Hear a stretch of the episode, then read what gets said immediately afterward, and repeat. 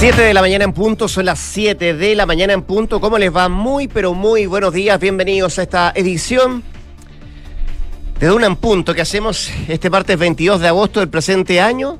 Los saludamos desde la ciudad de Santiago, desde una lluviosa capital, desde la región metropolitana. Comenzó hace poco a precipitar acá en la región metropolitana este sistema frontal que se había anticipado que iba eh, a generar eh, no solamente precipitaciones hoy día en la capital, en la región de O'Higgins y también en Valparaíso, también fuertes vientos que se comenzaron a sentir eh, en la madrugada acá en la región metropolitana. Hay algunos problemas con los cables, algunos árboles que han caído.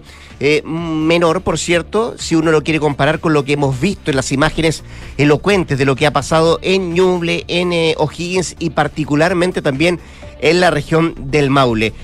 a raíz de las precipitaciones, del corte de caminos, de puentes, hay una gran cantidad de personas aisladas, evacuadas, eh, damnificados, em, clases suspendidas en 60 comunas. Hay una gran cantidad de establecimientos educacionales también que no están funcionando, otros que están siendo utilizados para albergue en esa parte del territorio nacional esto a raíz de las precipitaciones que se han hecho sentir en gran parte del territorio eh, durante este fin de semana y en las últimas horas. Este sistema frontal, el que está afectando hasta ahora a mm, Valparaíso, la región metropolitana de O'Higgins, también se va a dejar sentir eh, en parte también en el Maule y en el, hasta el Biobío, hasta el próximo día miércoles, de acuerdo a lo que ha informado la Dirección Meteorológica de Chile. Vamos a hablar de eso, nos vamos a hacer cargo también de la particular situación que se está viviendo en el Maule. Eh, Vamos a hablar también del mm, el Consejo Constitucional, que ve que se están eh, generando situaciones más complejas entre eh, las facciones de republicanos y los comunistas. Y cuál es el futuro de la todavía embajadora de Chile en el Reino Unido eh, a raíz de una situación que la complica, de dineros involucrados, peticiones de proyectos, bueno, todo esto en el marco del caso convenio. José Soto, ¿cómo te va? Buenos días. Muy bien, ¿cómo estás tú? bien, pues aquí estamos. Oye, a esta hora en Santiago, cielos cubiertos, 13 grados. Ojo que hoy día se espera una jornada importante, intensa de lluvia en la región metropolitana que se va a prolongar durante todo el día y también mañana miércoles. Eso en Santiago. En Valparaíso también lluvia, donde nos escuchan en la 104.1 y en la zona centro-sur también hay chubascos que se van a extender desde eh, Rancagua, mirando del centro hacia el sur hasta Puerto Montt, donde también nos escuchan en la 99.7.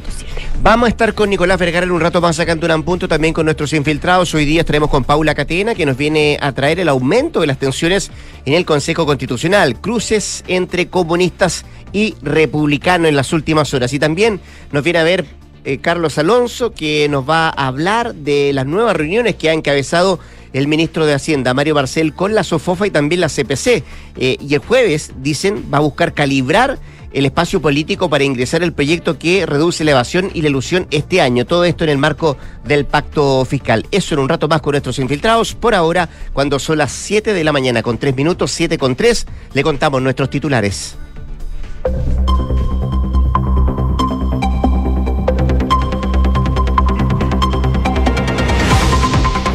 El gobierno decretó estado de catástrofe desde la región del Maule al Biobío por el sistema frontal que remece al país con 33.000 personas aisladas, 1.376 damnificados, 900 viviendas destruidas y 59 comunas con suspensión de clases. Los pronósticos advierten de un nuevo temporal en la zona centro-sur que durará hasta el miércoles.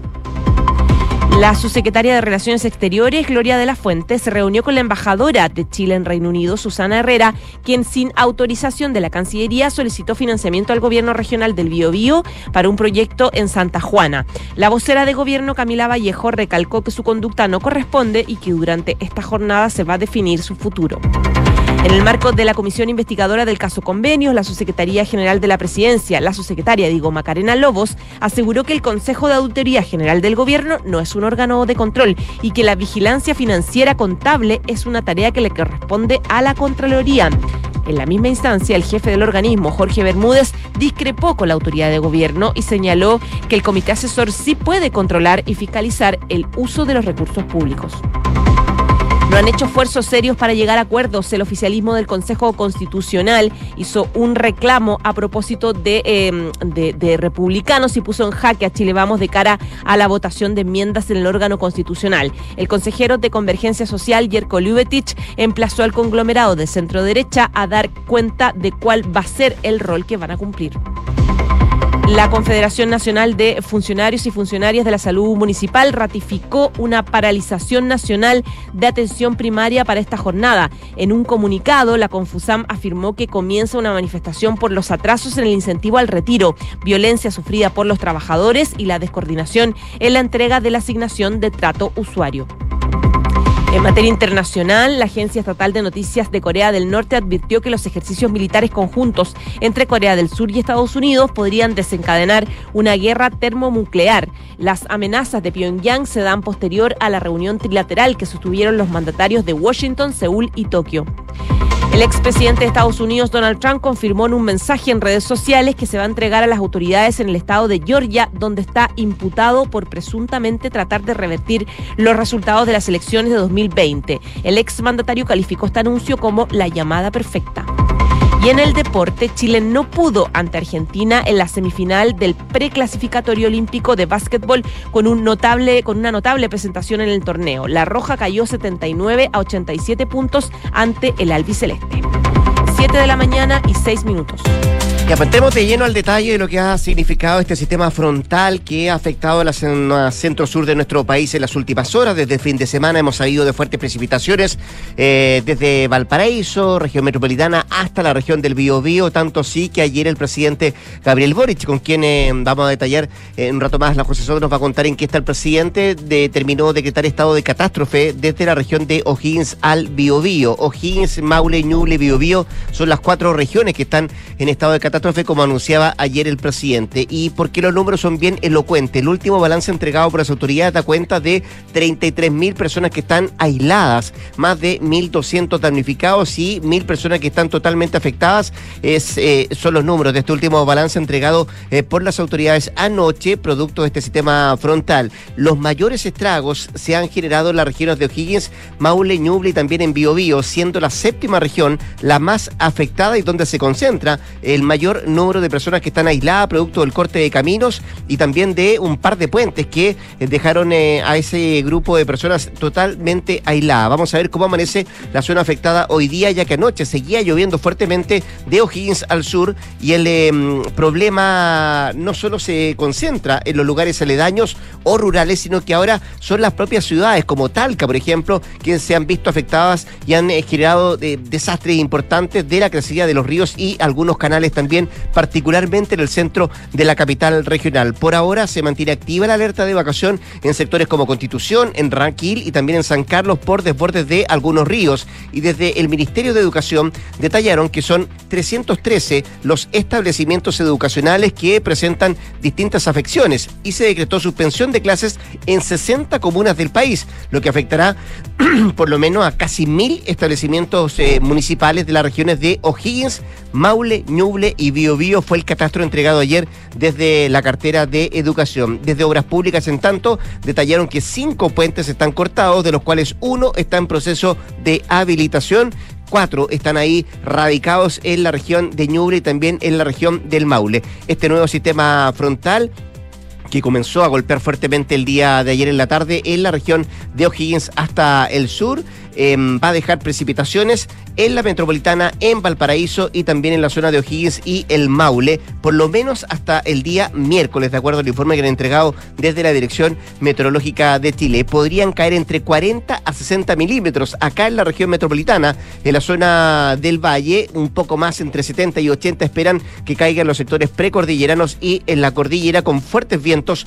que podrían alcanzar hasta los 60 kilómetros por hora, de acuerdo a lo que han detallado desde la Dirección Meteorológica lluvias que se van a quedar, como decíamos, hasta mañana. Eso sí, la diferencia acá con el sistema frontal del fin de semana recién pasado es que la isoterma la isoterma cero, digo, viene baja y se espera que descienda a los 2.000 metros acá en la metropolitana, Valparaíso y O'Higgins y en torno a los 2.600 en el Maule, Ñuble y Biobío, que es una situación diferente a la que vimos el fin de semana recién pasado. Fin de semana que tuvo el presidente de la República, Gabriel Boric, en, en, eh, en Ñuble, en Chián, y que ahora eh, ha ido trasladándose hacia el norte, viene desde el sur hacia el norte conociendo in situ, visitando y entregando ayudas y decretando algunas determinaciones a propósito de este sistema frontal, José, que ha afectado fuertemente y particularmente a la región del Maule. Sí, de hecho estaba mirando ahora las fotos y el registro que envía Presidencia respecto de esta visita que hizo ayer en la noche, eh, tarde, el presidente Gabriel Boric, que eh, estaba ya en... en, en, estaba en Rancagua ayer, ¿no? Claro, ayer estaba en Rancagua, que recordemos que partió ayer la jornada en Linares a propósito de esta, esta visita que hizo a la escuela de artillería, tuvo ahí el comité de crisis, se juntó con la gobernadora eh, donde, de la región del Maule, donde estuvieron hablando un poco de cómo enfrentar la crisis, sobre todo eh, la crisis agrícola. Ella le planteaba que la situación es muy grave al margen de los bonos que puedan entregar para la emergencia. Decía, hay 7.500 agricultores que están afectados y finalmente la agricultura 2023 es la que se ve totalmente en el suelo en estos momentos si es que no hay una ayuda para preparar el suelo para que esté listo para diciembre y empezar ya con, eh, con el proceso de cultivo. él estuvo entonces, como te decía, con la gobernadora y con las autoridades de la zona y hizo varios anuncios. Primero, desde ahí mismo, desde Linares, anunció estado de catástrofe en varias regiones, en la región de O'Higgins, del Maule, de Ñuble y del Biobío. Por siete días, dijo el presidente Gabriel Boric, además de anunciar montos de bonos especiales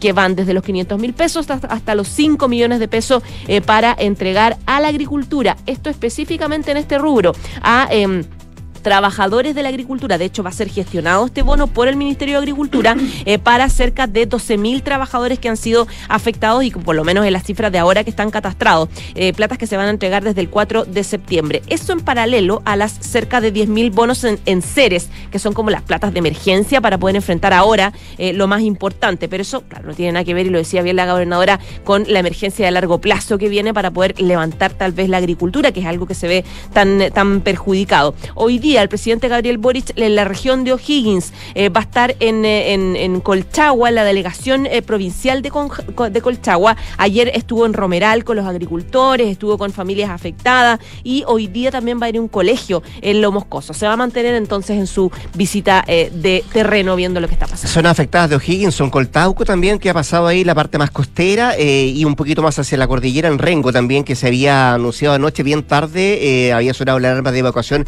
en esa parte de la región de O'Higgins. Ahí está el presidente Gabriel Boric, así que vamos a seguir muy de cerca eh, pendiente de los anuncios, las ayudas que se van a ir concretando y a ver si en un rato más podemos ir al Maule para tratar de conocer em, qué es lo que ha pasado en las últimas horas, cómo pasaron la noche, eh, porque las calles son verdaderos ríos en eh, la región del Maule, particularmente en la ciudad de Talca. No sé si pudieron ver la imagen del estadio fiscal de Talca el día de ayer, total y completamente inundado. Está en la foto de portada de los diarios hoy día. En la mayoría de los diarios. Verdadera piscina. Así es con 12. Escuchas, Duna en punto. Dejemos por un rato lo que está pasando en el país con el sistema frontal. Vamos a otros temas, vamos a un tema de la política, ya ver qué es lo que va a pasar, porque todavía se mantiene en suspenso eh, la permanencia en su cargo de la embajadora de Chile en el Reino Unido, Susana Herrera, luego que este fin de semana el diario de la Tercera revelara que ella presentó al gobernador de la región del Biobío, Rodrigo Díaz, una propuesta que incluía la construcción de un mercado de maderas que necesitaría de un financiamiento cercano a los 5 millones de dólares. Eso a grosso modo en el título más grande, porque ayer en la tarde la embajadora estuvo reunida con la subsecretaria de Relaciones Exteriores, Gloria de la Fuente, esto en medio de fuertes críticas desde el propio oficialismo eh, por haber hecho esta gestión para levantar fondos sin seguir los trámites regulares, lo que acusan algunos dirigentes del Partido Socialista particularmente eh, y también del de, eh, oficialismo. Bueno, se hizo una evaluación de su gestión y luego la Cancillería dio a conocer su postura respecto a la iniciativa Living Lab, la que ya había tenido algunos reparos con anterioridad, es lo que informan desde la propia Cancillería. Y sobre el futuro de la embajadora, la subsecretaría de la Fuente sostuvo que están realizando una evaluación y que en las próximas horas van a informar sobre la continuidad de la funcionaria. Lo complejo del momento de Herrera, de la embajadora, que además se da en medio de todo el, lío de platas y el caso convenio y fundaciones, es que se agudiza con las peticiones de renuncia que vinieron desde el propio oficialismo. Eh, la primera que habló fue la senadora y presidenta del Partido Socialista, Paulina Bodanovich, quien además es eh, dijo que, entre otras cosas, que ella tiene que renunciar, eh, no seguir los caminos correctos, los que, se, los que corresponden, tiene que dar un paso al costado, fue lo que dijo la presidenta del PS. Y en esa misma línea, el diputado también del mismo partido, Tomás de Rementería, que además es presidente de la Comisión de Exteriores de la Cámara, sostuvo que si una persona se ve involucrada en actos que son reñidos con la ética, yo creo, dijo él, que la embajadora debiese dar un paso al costado. Fueron parte de las ofensivas para que la embajadora dejara su cargo. Sin embargo, desde la Federación Regionalista Verde, partido que la postuló al cargo, están, dicen, decididos a defenderla. Y en esa línea, la presidenta de esta colectividad, Flavia Torrealba, sostuvo que eh, ella descarta absolutamente cualquier irregularidad o cualquier beneficio personal, directo o indirecto, que la embajadora haya tratado de perseguir. Además señaló que aquí se está tiñendo con un manto oscuro una gestión impecable de una embajadora que logró una cercanía, dice ella, con el rey Carlos III, muy estrecha, de mucha colaboración y donde estaba la expectativa de colaborar con la comunidad de Santa Juana, no solo para restaurar suelo, sino para incorporar prácticas de economía circular. Fue parte de la defensa de los dichos de Flavia Torrealba, la presidenta de la Federación Regionalista Verde, em, que es el partido que la postuló a ella como embajadora del Reino Unido, que sale a defenderla. Y vamos a ver lo que pasa en las próximas horas en Copas de Espera. Entonces, entonces la permanencia de la embajadora de Chile en el Reino Unido, una decisión que va a resolver en las próximas horas la propia Cancillería.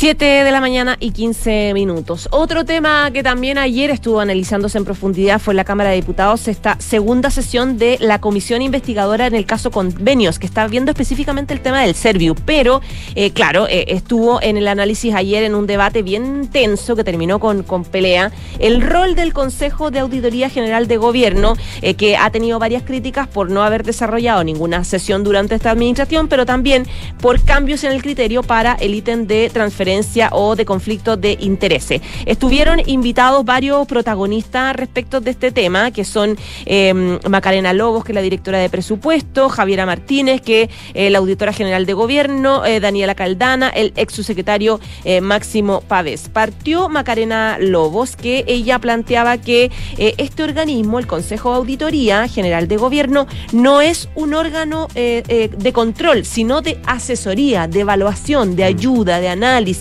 eso es lo que explicaba ella. Eh, ella decía que no es que se relajaran en los criterios, sino que eh, se puso el foco en auditorías internas, porque, y aquí agrega, y por eso dejó un poco las coas, porque el control financiero es de la Contraloría. Esa fue la cuña que dio. El control financiero contable le corresponde a la Contraloría. Eh, el control financiero contable no le corresponde entonces a este órgano, decía ella, algo que en todo caso, antes del Contralor que sí le respondió, le respondió el subsecretario Máximo Pavés de Sexpress, que estuvo presente que él reclamó varias cosas. Reclamó primero la falta de sesión de este Consejo de Auditoría y dice que los cambios en la planilla, eh, em, en, la, planilla de, em, de autorreporte, eh, dice, eh, son negativos y dice que un funcionario deliberadamente ordenó que no se informaran ciertos ítems que eran importantes en la evaluación y en la revisión de algunos procesos. Y respondió también el Contralor respecto a esta cuña de que, em, de que es la Contraloría el órgano que tiene que estar haciendo este control y no este Consejo. Bueno, lo que dice Bermúdez en esta misma sesión es que Em, en todo Estado de Derecho, que es el que tenemos en Chile, hay tres líneas de control. Primero está el control que tienen que ejercer las propias jefaturas en cada servicio público, es decir, la cuenta y control que yo decía como Contralor tengo que dar respecto de la propia Contraloría, por ejemplo, el uso de recursos de la Contraloría. Segundo, decía, tiene que estar dado por las auditorías, que son las auditorías de gobierno. En esa segunda línea de control debe estar operativa el Consejo de Auditoría Interna del Gobierno. Ese es un órgano que tiene que hacer su trabajo, dijo el Contralor. Y en una tercera línea de control eh, es el que hace la Contraloría. Por lo tanto, decía, esa es la forma en que está articulado el, el control y así debería operar. A ser consultado sobre la conformación de este, de este mm, de este Consejo de Auditoría que está eh, cuestionado, dice, debe ser visada por la Contraloría. Dice que la asignación evidentemente corresponde a una resolución o un decreto supremo y eso pasa por la Contraloría si es que viene firmado por un ministro o por el presidente. En una sesión entonces se empezaron a echar un poco las culpas de qué organismo es el que tiene que controlar y que termina en, en conflicto y en, y en una eh, sesión muy tensa, al punto de que, eh, por ejemplo, estaba presente el diputado de RN, José Miguel Castro, que le dijo a la diputada Erika Ñanco, que es de RD, le dijo, los delincuentes, los tránsfugas son sus compañeros de partido. Sí, surge esa polémica porque él, el presidente de la comisión eh, investigadora, José Miguel Castro, que en algún minuto la propia Erika Ñanco, que es de Revolución Democrática, había insistido con que él había un conflicto de interés y que iba a presentar una moción de censura en contra del presidente de la Cámara para que él no estuviera, del presidente de, la, de esta comisión, digo, para que no estuviera presidiéndola. Y ahí surge esta polémica y esta discusión entre Ñanco y el propio eh, Castro. Eso, el conflicto de interés tiene que ver con un hotel de su esposa, digamos. Ahí hay delito involucrado. La, él, durante la pandemia. Recordemos que además él es eh, diputado por Antofagasta, donde surge, donde se conoce el, el, primer caso que tiene que ver con democracia viva.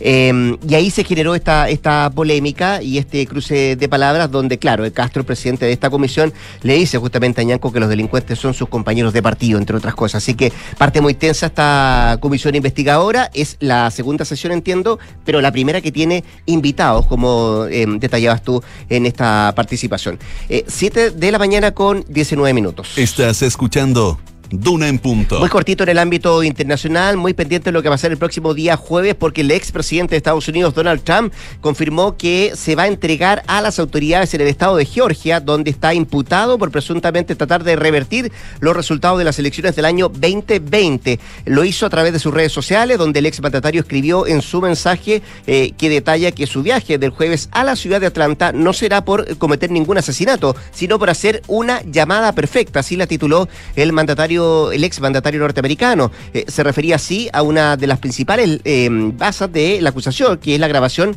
en la que Trump le pide al secretario de Estado de Georgia que encuentre los votos suficientes para ganar en ese estado. Además, el expresidente volvió a cargar contra la fiscal encargada de este caso, que es Fanny Willis, a la que acusó, como eh, suele hacer, de liberar una casa de brujas contra él. Este lunes se conoció también que Trump tendrá que pagar una fianza de 200 mil dólares, casi 174 millones de pesos, para evitar la cárcel tras su imputación en este estado. El pago de esa fianza le va a permitir al republicano recuperar su libertad una vez que se haya entregado en la prisión del condado de Fulton ahí en Georgia. Así es que pendientes de esta entrega que se va a hacer el próximo día jueves del expresidente de los Estados Unidos. 7 con 20. En Duna en Punto le tomamos el pulso a la economía.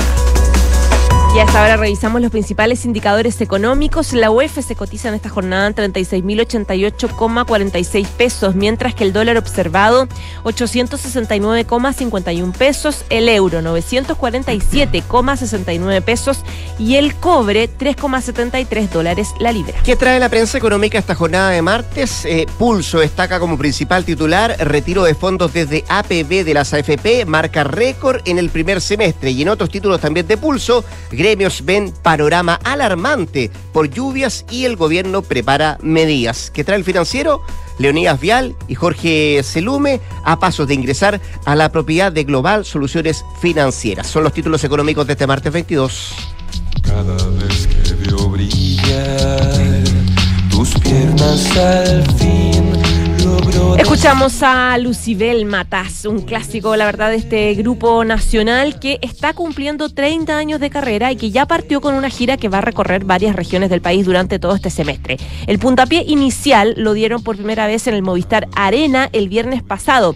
La banda lanzó hace tres años el disco acústico Mil Caminos, pero nunca había podido presentarlo en plena pandemia, así que de esa forma ya comenzó a presentarlo en público. Con este concierto, el trío liderado por Claudio Valenzuela comenzó una gira por distintas ciudades de Chile que va a terminar en noviembre cuando se presenten en Antofagasta.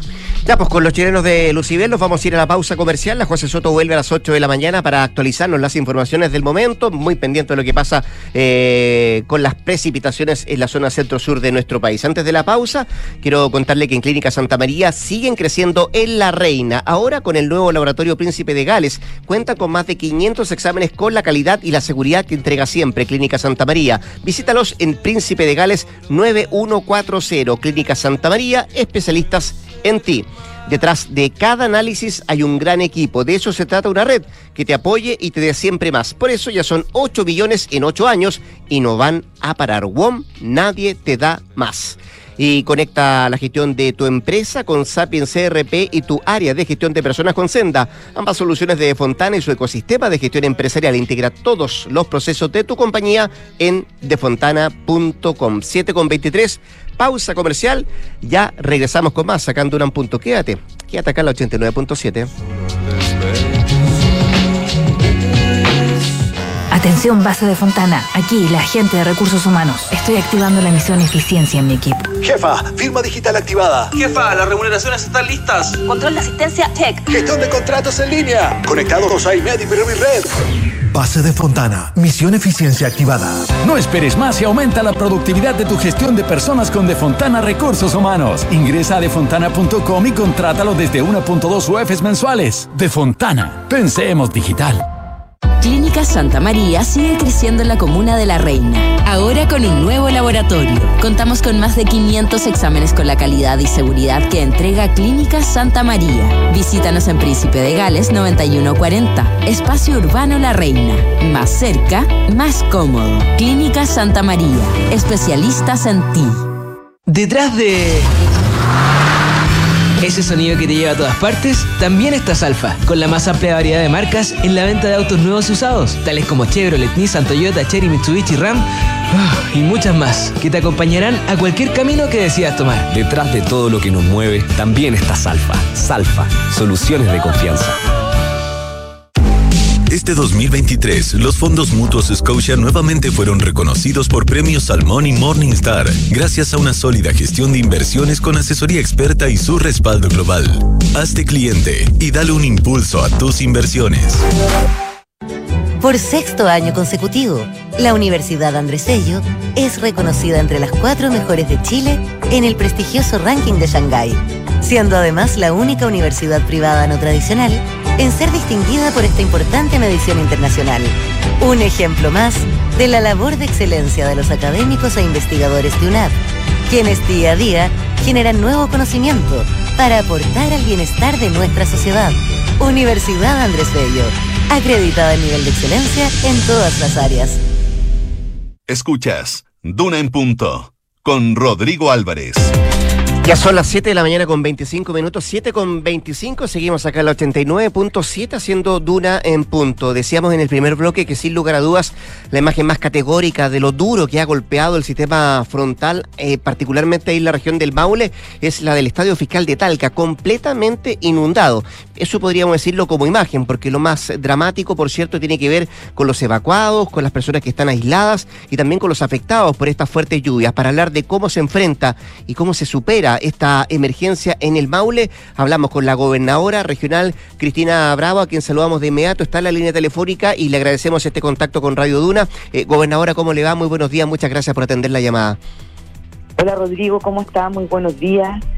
Bueno, la verdad, usted lo ha dicho eh, al inicio, la verdad es que la situación en la región del Maule es bien complicada, ¿Mm? eh, porque cuando ayer nos decían que cómo nos preparábamos para enfrentar el, el nuevo frente de mal tiempo que venía en horas de la noche de, de ayer, la verdad es que yo no, nosotros no vimos diferencia entre un frente y otro porque no paró de llover en ningún momento. Hmm. No solamente tenemos afectación en las 30 comunas, o sea, nunca se había visto, usted lo dijo en la introducción, no habíamos visto nunca eh, yo soy talquina y vivo en la comuna de Curicó, mm. tengo que viajar y en mi, en mi años que tengo nunca había visto la inundación del estadio o la Alameda de o la salida del río Claro allá en Talca. Claro que se sumó también el canal Baeza, nomás que fueron los dos afluentes que generaron que todo estuviera inundado, ¿no, gobernadora? Así es. Mm. Eh, y el canal Baeza está en una parte y el estadio está en otra. Y, y lo mismo en el caso de, la comuna de Curicó. La verdad es que tenemos más de 31.700 aislados a esta hora, con 56 alertas SAE en distintas comunas, pero ayer en, la, en las horas de, de, de, la, de la tarde, desde que se fue el presidente, el presidente estuvo hasta las 7 de la tarde aproximadamente en la comuna de Romeral, en reunión con agricultores, y luego de eso eh, viajé hacia, Curicó a una, al comité de emergencia y, ya se estaba acentuando la situación de la boca toma del río Teno. Fuimos con el delegado provincial a hablar con, con la alcaldesa y los vecinos eh, para ver una, la posible evacuación de Viluco Alto. Y, luego, eh, a eso de las 10 de la noche, eh, nos llaman que había colapsado aquí, se había salido el estero del río Guayquillo, donde hay dos poblaciones eh, o sea, hasta el río Guayquillo y tenemos dos poblaciones o villas, por decirlo de alguna manera, está la villa Don Ambrosio y está la villa Alto de Zapallar. Y la verdad es que la situación en la villa Alto de Zapallar, teníamos 30 personas aisladas, 20, 20, 20 adultos y 10 niños, dentro de los cuales había un lactante.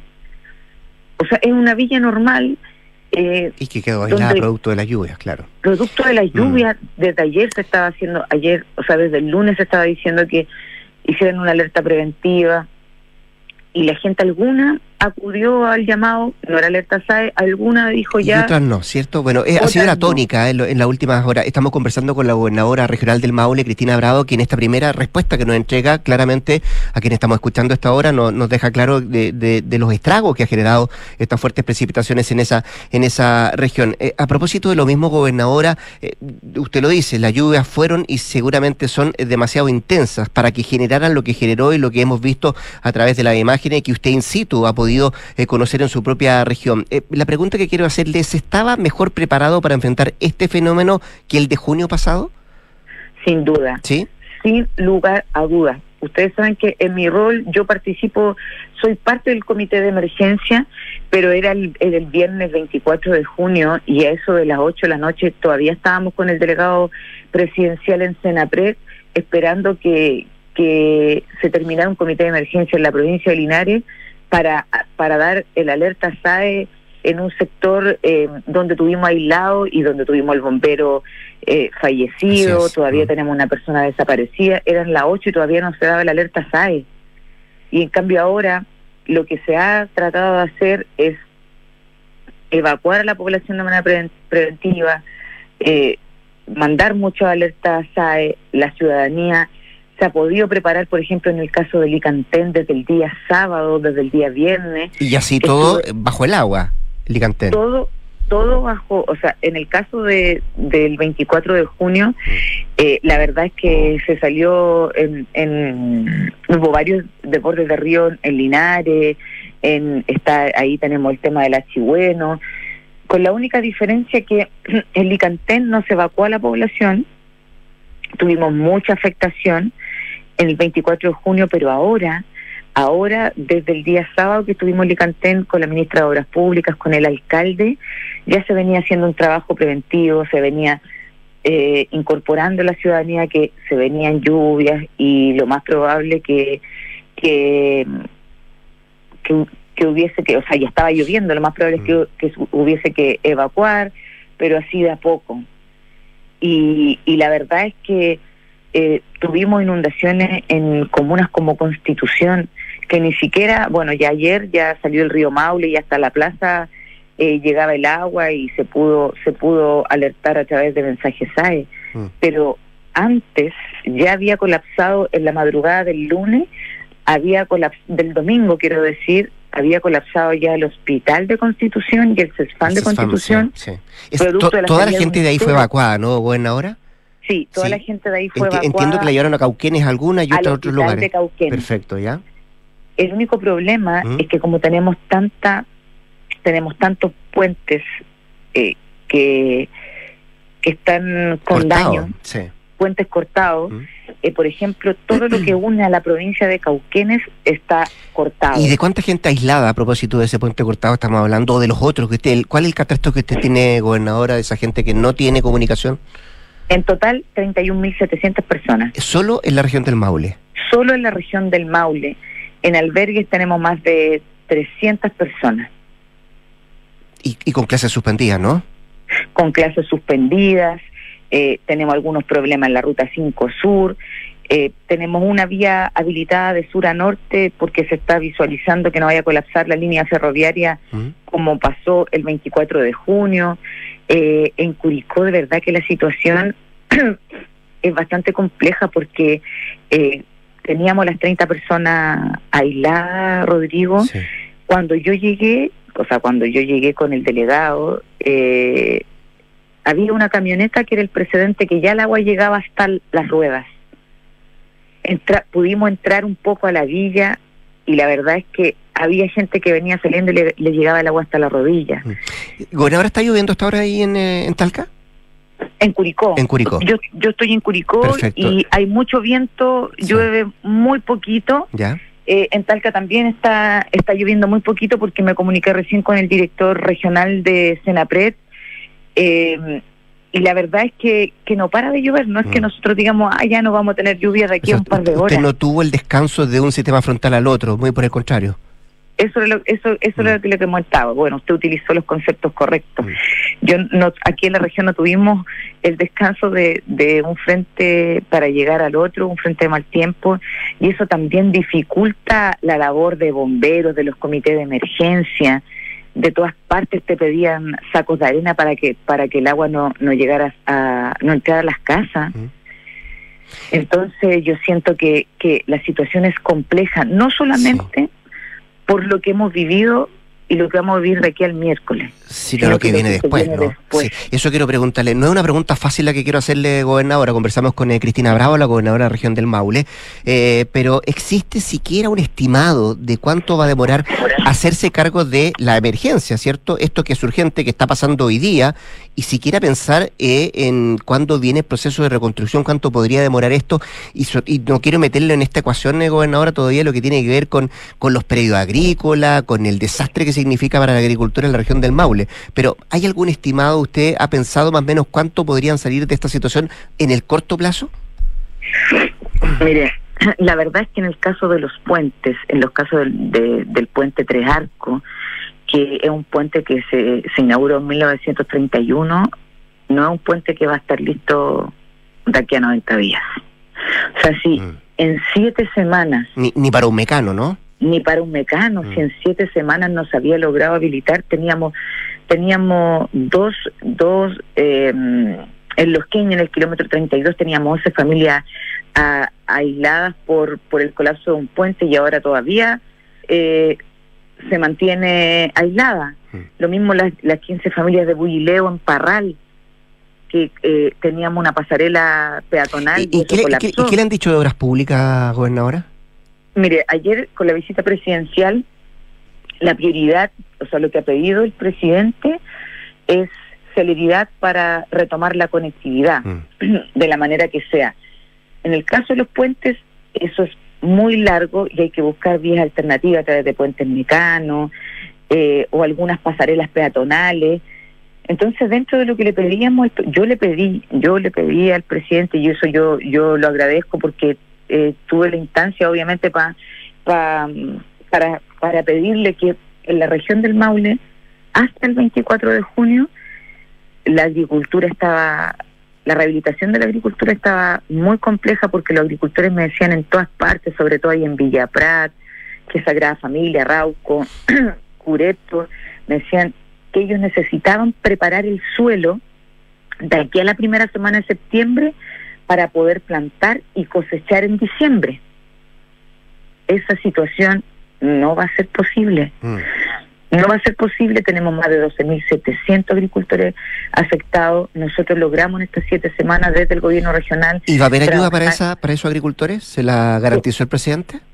por parte del gobierno regional, nosotros tenemos ya los programas eh, recomendados y, y vamos a llegar con ayuda en 90 días. Imagínense, nuestros instrumentos permiten 90 días, por eso le pedí al presidente y el presidente acogió la solicitud, estaba el director nacional del INDAP y le dijo que había que llegar con más ayuda que no fueran fardos, que son muy necesarios, sin lugar a dudas pero hay que preparar el suelo de los agricultores porque, eh, Rodrigo, si nosotros no tenemos agricultura, no comemos en la región y en otras regiones más. Sí. Somos ofrece región- trabajo también ahí importante para, para la gente de la región.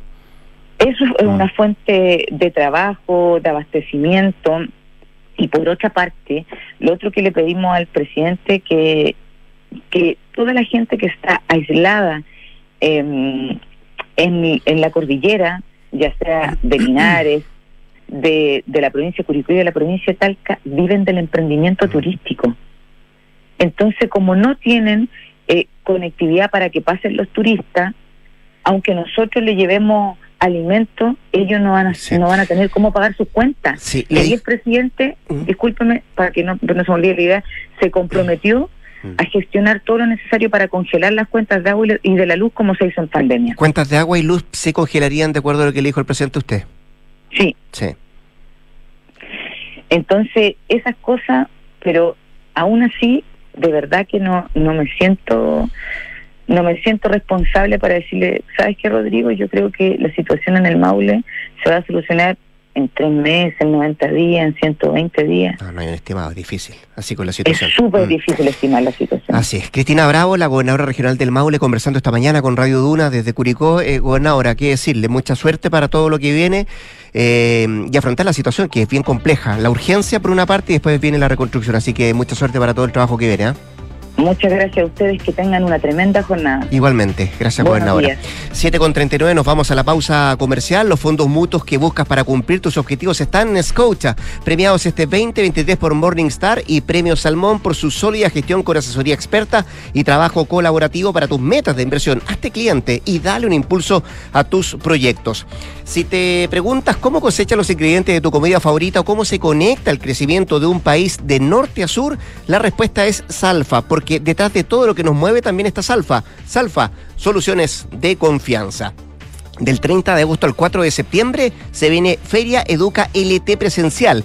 Resuelve tus dudas y descubre todas tus posibilidades para ingresar a la educación superior. Admisión 2024, instituciones, carreras, gratuidad, vocación y mucho, pero mucho más. Ingresa a educalt.com, descubre las sedes y conoce todo el detalle. Pausa y al regreso Nicolás Vergara y nuestros infiltrados acá en Durán. Carlos Alonso y Paula Catena. Vamos y venimos. Ahí llegó Carmen, la mamita del año. Se fue a España un mes y dejó a su guagua de un año a cargo del marido. Lo encuentro atroz. no te escribo. Ahí vienes. Hola, ¿cómo están? Carmen hermosa, qué rico verte. Oye, vi tus fotos en Instagram. De verdad te admiro por ser una mamá tan moderna. Hay grupos que no te convienen, pero hay otros que sí. Pórtate a los planes más y agrega planes adicionales por solo 2.990 por seis meses. Pórtate a la red más rápida y mejor evaluada de Chile. WOM, nadie te da más. Bases y condiciones en WOM.cl. Enfrentar el cambio climático es tarea de todos. Duna por un futuro más sostenible. Dos especies chilenas, el tamarugo y el clavel del aire, estarían al borde de la extinción a consecuencia del cambio climático. Ese fue el preocupante hallazgo de dos investigaciones realizadas por las Universidades Católicas de Valparaíso y de Chile.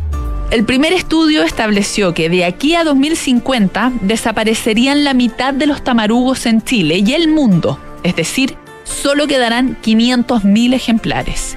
El segundo, en tanto, muestra cómo el clavel del aire se ha desplazado geográficamente para sobrevivir al cambio climático.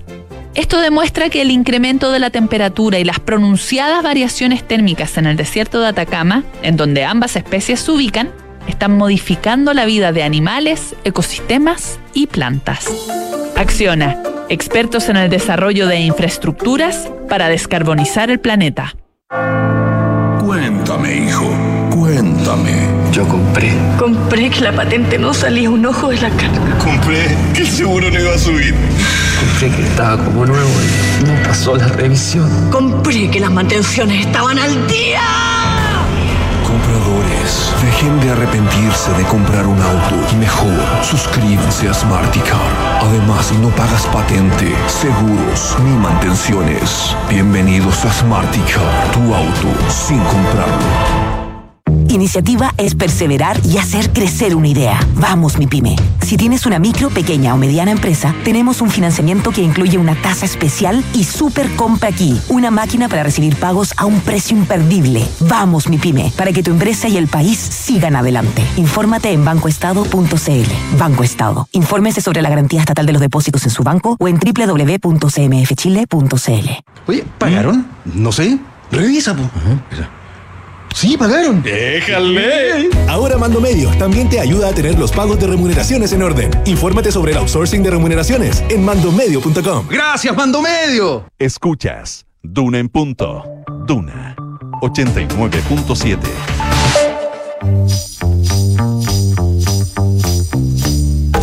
Son los infiltrados en Duna en punto. 7 de la mañana con 43 minutos, 7 con 43, es momento de saludar a nuestros infiltrados sacando en punto. Paula Catena, ¿cómo te va? Buenos días. Hola, buenos días. Carlos Alonso, ¿qué tal? Buen día. Hola, buenos días. Ingresando al estudio, Nicolás Vergara. Pensé que se iba a quedar afuera, se estaba haciendo de rogar. Se estaba haciendo de rogar. Don Nicolás, ¿cómo está? Buen día. Bienvenido a Buen día, gracias. esta sección estaba de un poquito Punto. distraído. Estaba un poquito distraído y no me, estaba ensimismado en mis apuntes y anotaciones. Muy bien. eh, para ayudar a desarrollar un buen programa. Como siempre, pues. Eh, partamos por el Consejo Constitucional, Paula.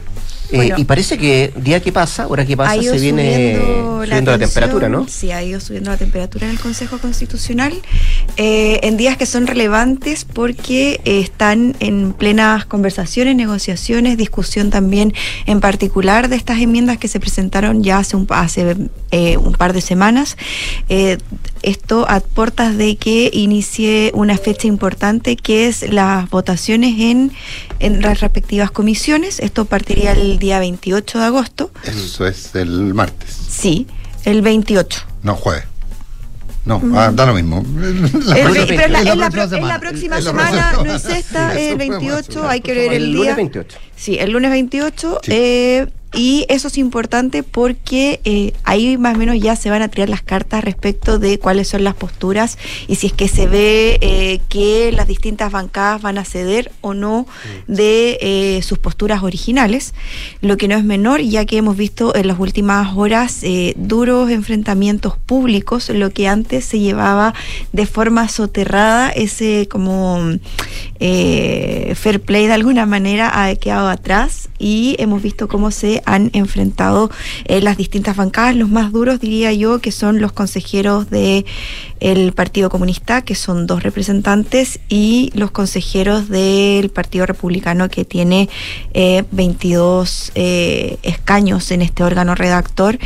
Y en las últimas horas, sobre todo ayer, han endurecido sus posturas, sobre todo en el oficialismo, que emplazaron directamente al Partido Republicano de no querer llegar a acuerdos reales, que si bien dicen que tienen intenciones de dialogar, eh, no llegan a nada concreto respecto de estas enmiendas presentadas. Recordemos que hay varias, el Partido Republicano presentó cerca de 400 enmiendas, de esas hay algunas que son consideradas más complejas, no todas, sino las que tienen que ver con el derecho a la vida, eh, tratados internacionales, dar- darle rango eh, por debajo de la Constitución, también materias que, eh, que ahí comparte Chile Vamos y el Partido Republicano que tiene que ver con eh, la libertad de elección en salud, en educación y en, en previsión, que son materias que vienen en disputa, no desde ahora. expropiabilidad y ese tipo de Sí, que vienen en disputa no solo de ahora, sino de la comisión experta, en cuyo texto ahí no quedó resuelto, sino quedó en líneas generales, dejando de alguna manera, según decían los comisionados en su momento, conforme a ambos sectores.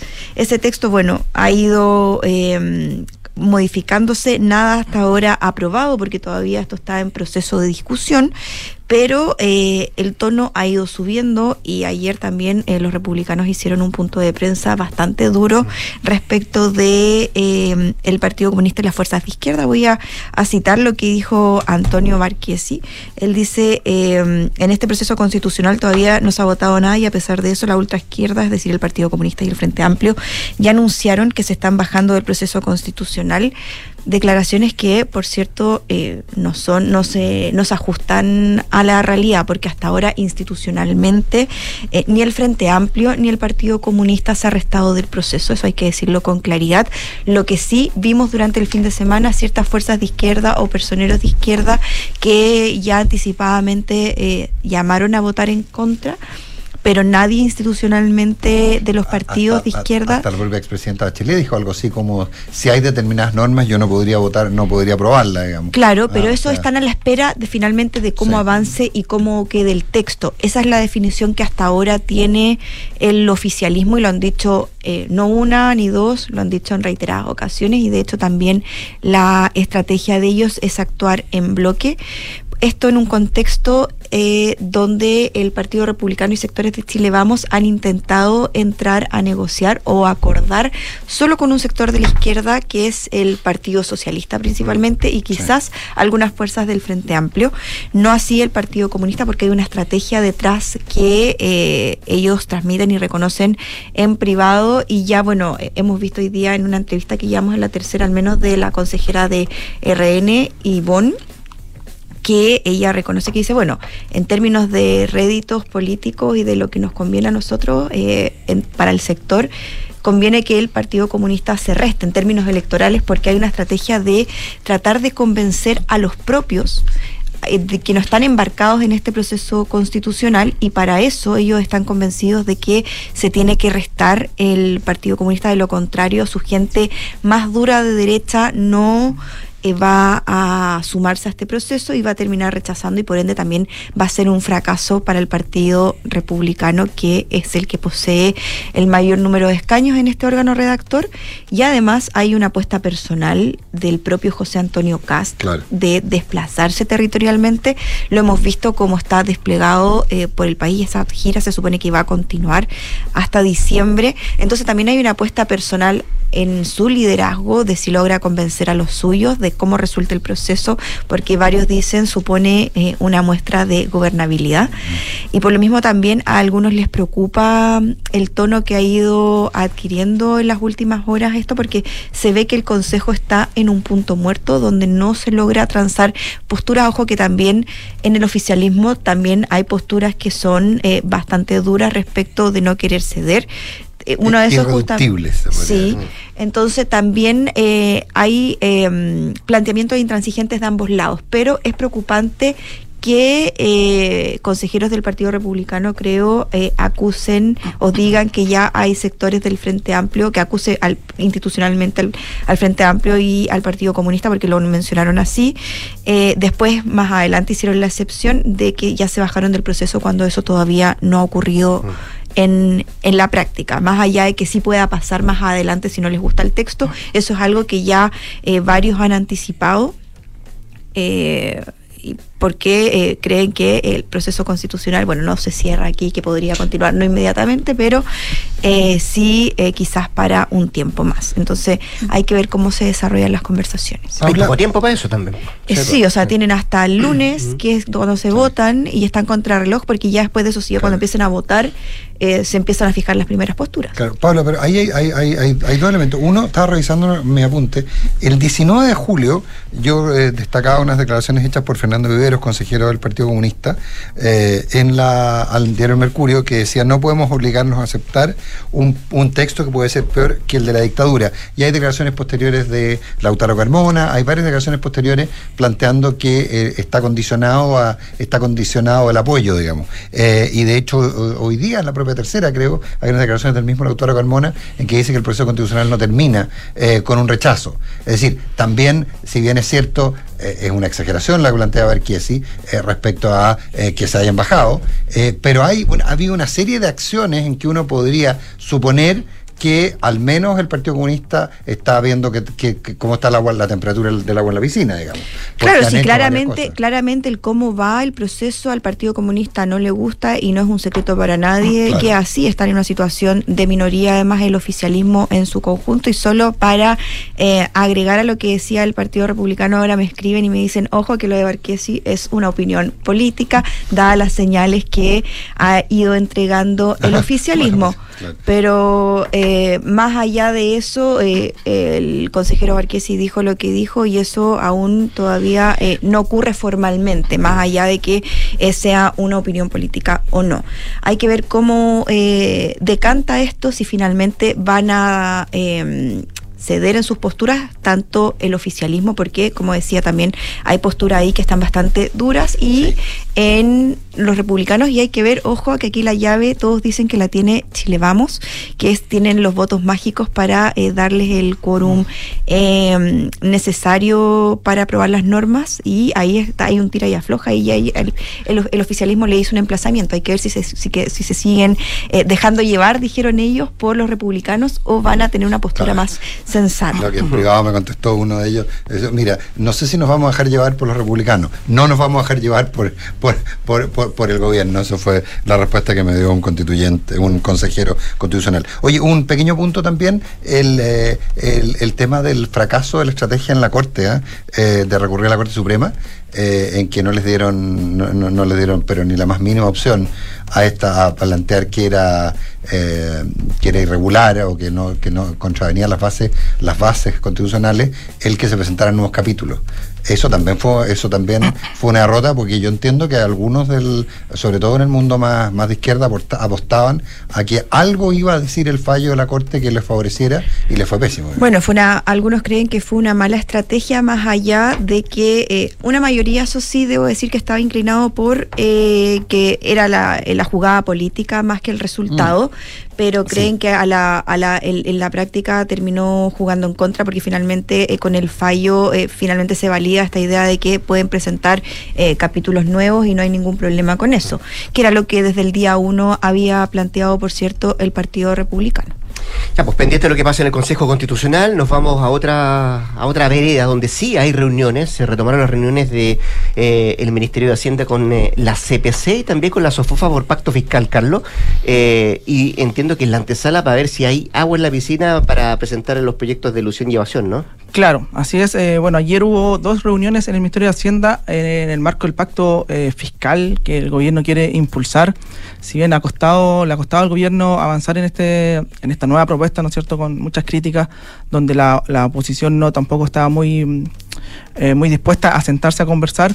El gobierno ha seguido con la estrategia de invitar a distintos sectores a, a- seguir mm, trabajando en las propuestas más concretas del pacto fiscal. Ayer hubo dos reuniones, uno con la SOFOFA, donde fue la directiva de la SOFOFA, encabezada por Rosario Navarro. Ellos eh, plantearon tres, tres ejes principalmente y centrados todos en crecimiento, eh, seguridad, certeza tributaria y competitividad tributaria. Esos tres ejes se le plantearon al, al ministro. Esa reunión fue a las 3 de la tarde.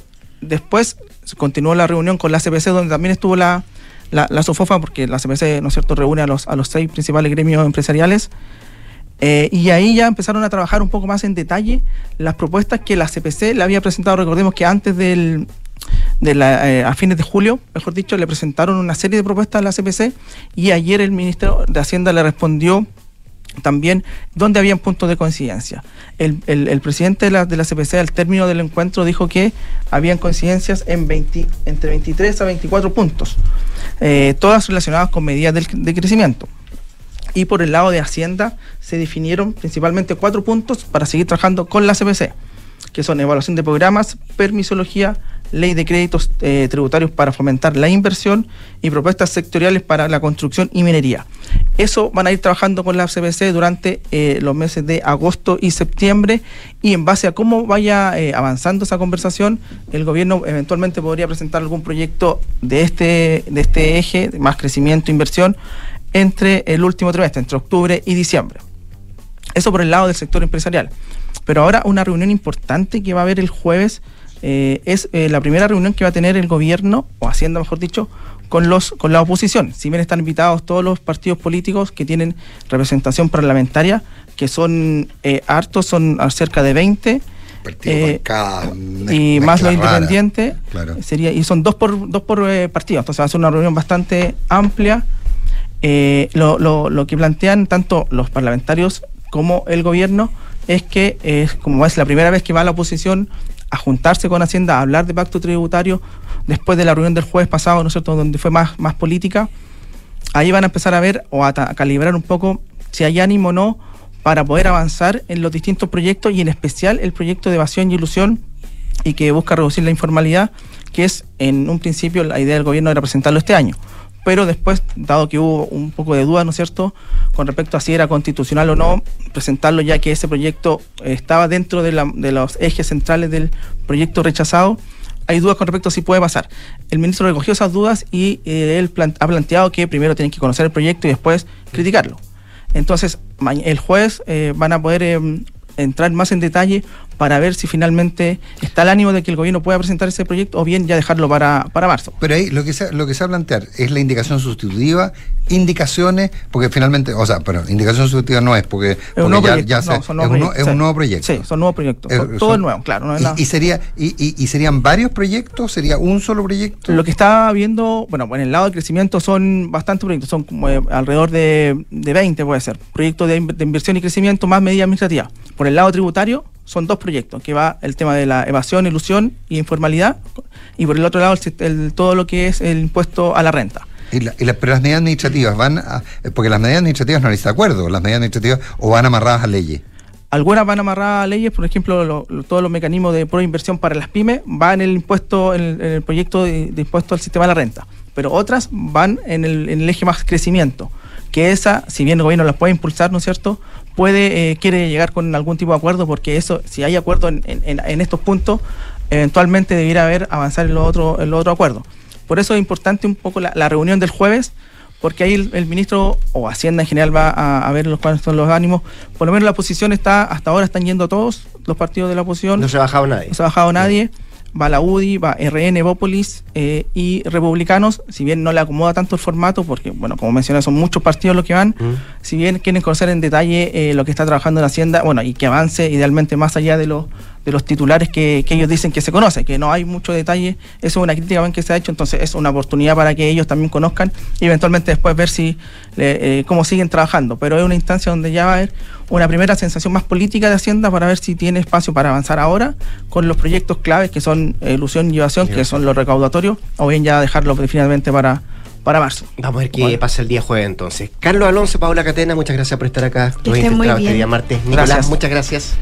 Gracias a ti. Noticias y después de eso hablemos en OFA acá en el 89.7. Quédese en Dunas. Buenos días. Por sexto año consecutivo, la Universidad Andrés Bello es reconocida